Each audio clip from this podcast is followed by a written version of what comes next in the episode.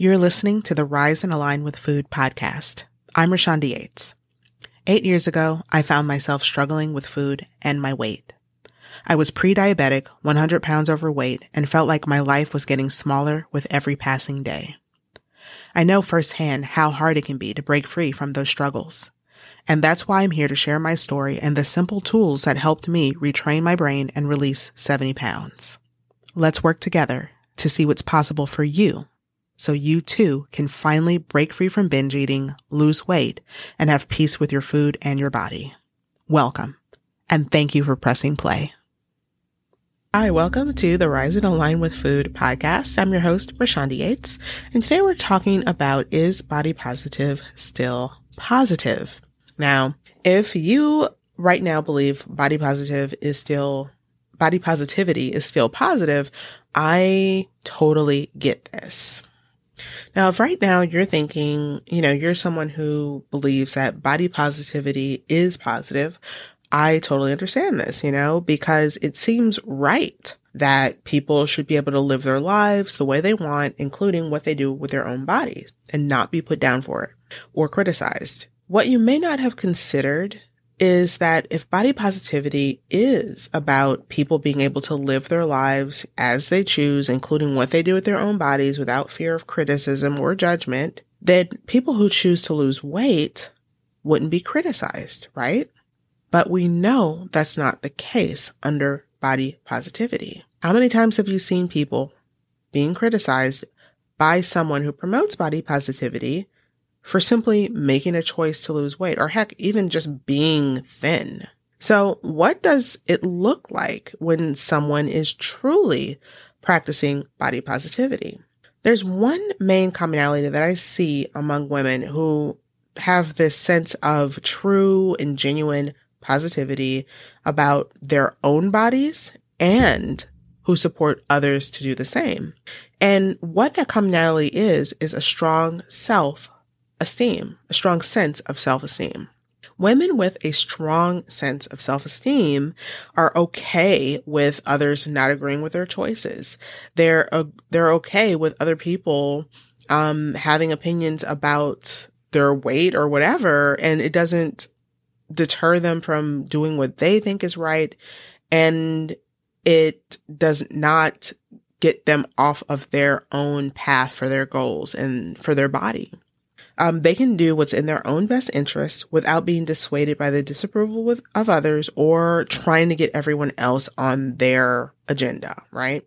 They accept themselves, flaws and all. In fact, they embrace their flaws, but this very acceptance becomes the catalyst for the change that they want to see in themselves. And as a result, they achieve their goals that create a sense of purpose and fulfillment in their lives and increases their life happiness. So the question is, which one would you prefer? Would you prefer to, you know, be body positive in the, in the sense of how it is promoted in the body positivity movement as it is now, which creates guilt you know, and in those who feel like, like they shouldn't change even if they want to? Or would you rather be someone with a strong sense of self-esteem that creates the happiness and fulfillment in your life without taking it from others? If you're like most, you're probably thinking that having a strong sense of self-esteem is going to give you a more positive outcome. And this this sense of self-esteem and being able to make choices for yourself that are aligned with your unique goals and values. All of these things are what I refer to as having a strong body image. And how I differentiate with having a strong body image versus being body positive is all about going, coming from the inside out versus from the outside in. You see, when you're coming from the inside out, that is strength. That is power. That is peace, you know, not being batted around by the whims of society, not being moved or moved off course or knocked off course by the trends that you see, you know. You know, last year it was all about having butts, big butts and everybody was getting BBLs and this year it's the opposite, you know, and a decade ago, it was the same um, cycle of, oh, this is in, then is in, and now thick is in, and now thick is out, then is in, or thin is out, thick is in. You know, it's over and over and over and over again. And when we get caught up in these trends, you know, that is living from the external. Now, if you're a person who enjoys being trendy with your body and wants to fluctuate with these trends, that's your prerogative, you know? And when you have a strong sense of, when you have a strong body image, you're able to do what you want to do without really giving a fuck about what other people think, right? And another thing that I want to mention though is that, you know, we all have our own paths that we're on. You know, what's right for one person may not be right for another. I have no idea what your journey is on this earth. And we we have lessons that we go through. You know, we we get wiser as we lean into those lessons and learn from them and take actions that are different from the things that we didn't want to happen. You know, it's all about are we moving closer to where we want to be or are we not? When you have a strong body image, you can go through that process with grace and compassion for yourself because you have resilience. You know where you want to go. You know how you want to feel. You're in tune with that. And you make choices that are wiser and wiser and better and better for your body through that process. I'll leave it at that. But what, when you have a strong body image, you're not pointing the finger at another person and saying, oh, that person shouldn't be doing that because you know, that's not good for them. you are really mindful of the fact that everybody is going through their own process and going through their journey. So in that sense, there is a, a spiritual side to having a strong body image. You know, I think about, um, Brene Brown a lot because she had such a big impact on me on my own journey of just self love and self compassion. I mean, a huge impact cannot be understated. And one of the things that she talked about is spiritual, like a spiritual practice, you know, and how that is something that she has seen in people who are wholehearted, um, have in common is having a spiritual practice. And what I used to think being spiritual was and what it actually is are completely not aligned. and what I've learned is that, you know, what a spirit, first of all, we're all spiritual and whether we know it or not, we're all spiritual. But also that, you know, a spiritual practice can look so many different ways. So it's not about what you're doing. It's not about going to a certain place. It's not about the rituals that you're doing. It's about who you're being, you know, from moment to moment. So as you're, you know, yes, you might have rituals that help you to just stay grounded. You might have a place that you go. It doesn't matter. What matters is what is your heart? And so much of what I see in the body positive movement is really about judgment and is really about being closed and it's really about exclusion, ironically. You know, it's really so much about pointing out what certain people are doing wrong or how certain people aren't thinking about others and how certain people are, you know, excluding others.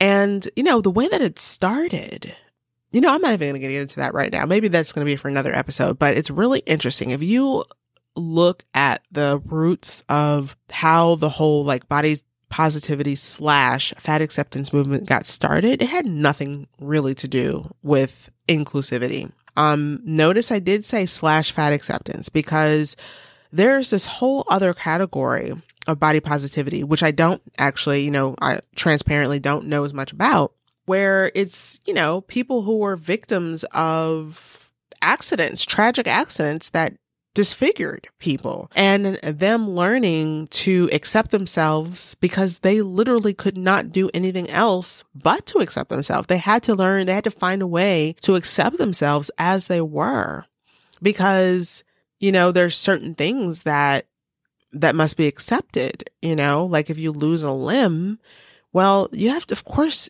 accept yourself and learn to love yourself. So there's that side of body positivity. I want to be clear that I'm not talking about that. I'm talking about the side that has really commandeered the term for the purpose of, you know, defining what is healthy, how people should think about health and whether or not people should choose to lose weight, all of these things that are really an individual's prerogative and really something that has taken the concept of health and honestly really just convoluted it, right? Now, this is not to say that there isn't a flip side to that coin that there there hasn't been in in history and there certainly has been. I want to make this clear that there has been a flip side to this coin where there's this idea that in order to be healthy you need to be a stick thin person. Okay, that's not true either, right? There's you can go too far to the extreme with that and you can go too far to the other extreme. So I just want to be very clear because I know that, you know, in today's age, sound bites can be taken out of context and people can get into, you know, taking people out of context and really, um, drawing conclusions based on that and ju- making judgments based on that. And I am very much into nuance. I'm very much into, you know, looking at things from many different sides and really exploring the gray area because in many things, what I've found in my own life is that there's lots and lots of gray area, but people want to make everything black and white, you know, and I get it because it really, it's neat, it's easy. But, you know, if you're here, chances are you're not even like that because people, what I find is that people who listen to podcasts, they really do want that nuance. And, you know, I'm, I'm the same way. That's why I love podcasts and long form content personally.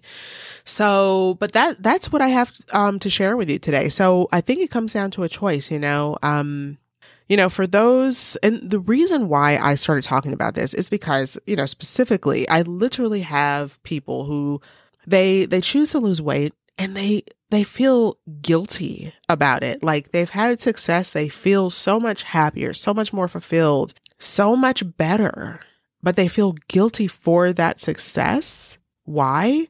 Because of the message that they're getting on social media and other platforms about body positivity. And it's really, it's just not necessary. If you've lost weight and you feel happier and you feel better, you feel more um, enjoyment, you feel more energy, you feel more at peace, that's that's a good thing. And you're allowed to feel good about that.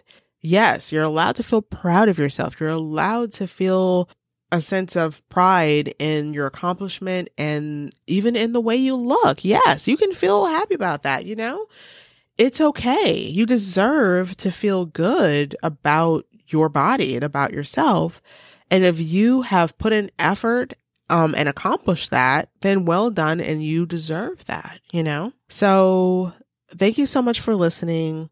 And I will catch you on another episode of the Rise and Align with Food podcast. And if I didn't say it before, uh, DM me at Rashonda Yates on Instagram and let me know which one you are standing for body positivity or having a strong body image, i.e., a strong sense of self esteem and self worth. Catch you next time. Bye. Thank you so much for listening to today's episode. If you have gained any value from this episode or from the podcast in general, then I would really appreciate it if you would leave a review on iTunes. It is such a big help. It helps me to reach more people. And if you did gain any insights, I would love to hear your takeaways and how you're implementing these tools over on Instagram. You can follow me at Rashonda Yates and send me a DM and let me know what you are using, what you're taking away from the episode, what your ahas are, things that you're seeing differently. I love having conversations with you over there. And until next time, I'll catch you on an episode, on, an, on another episode. Bye.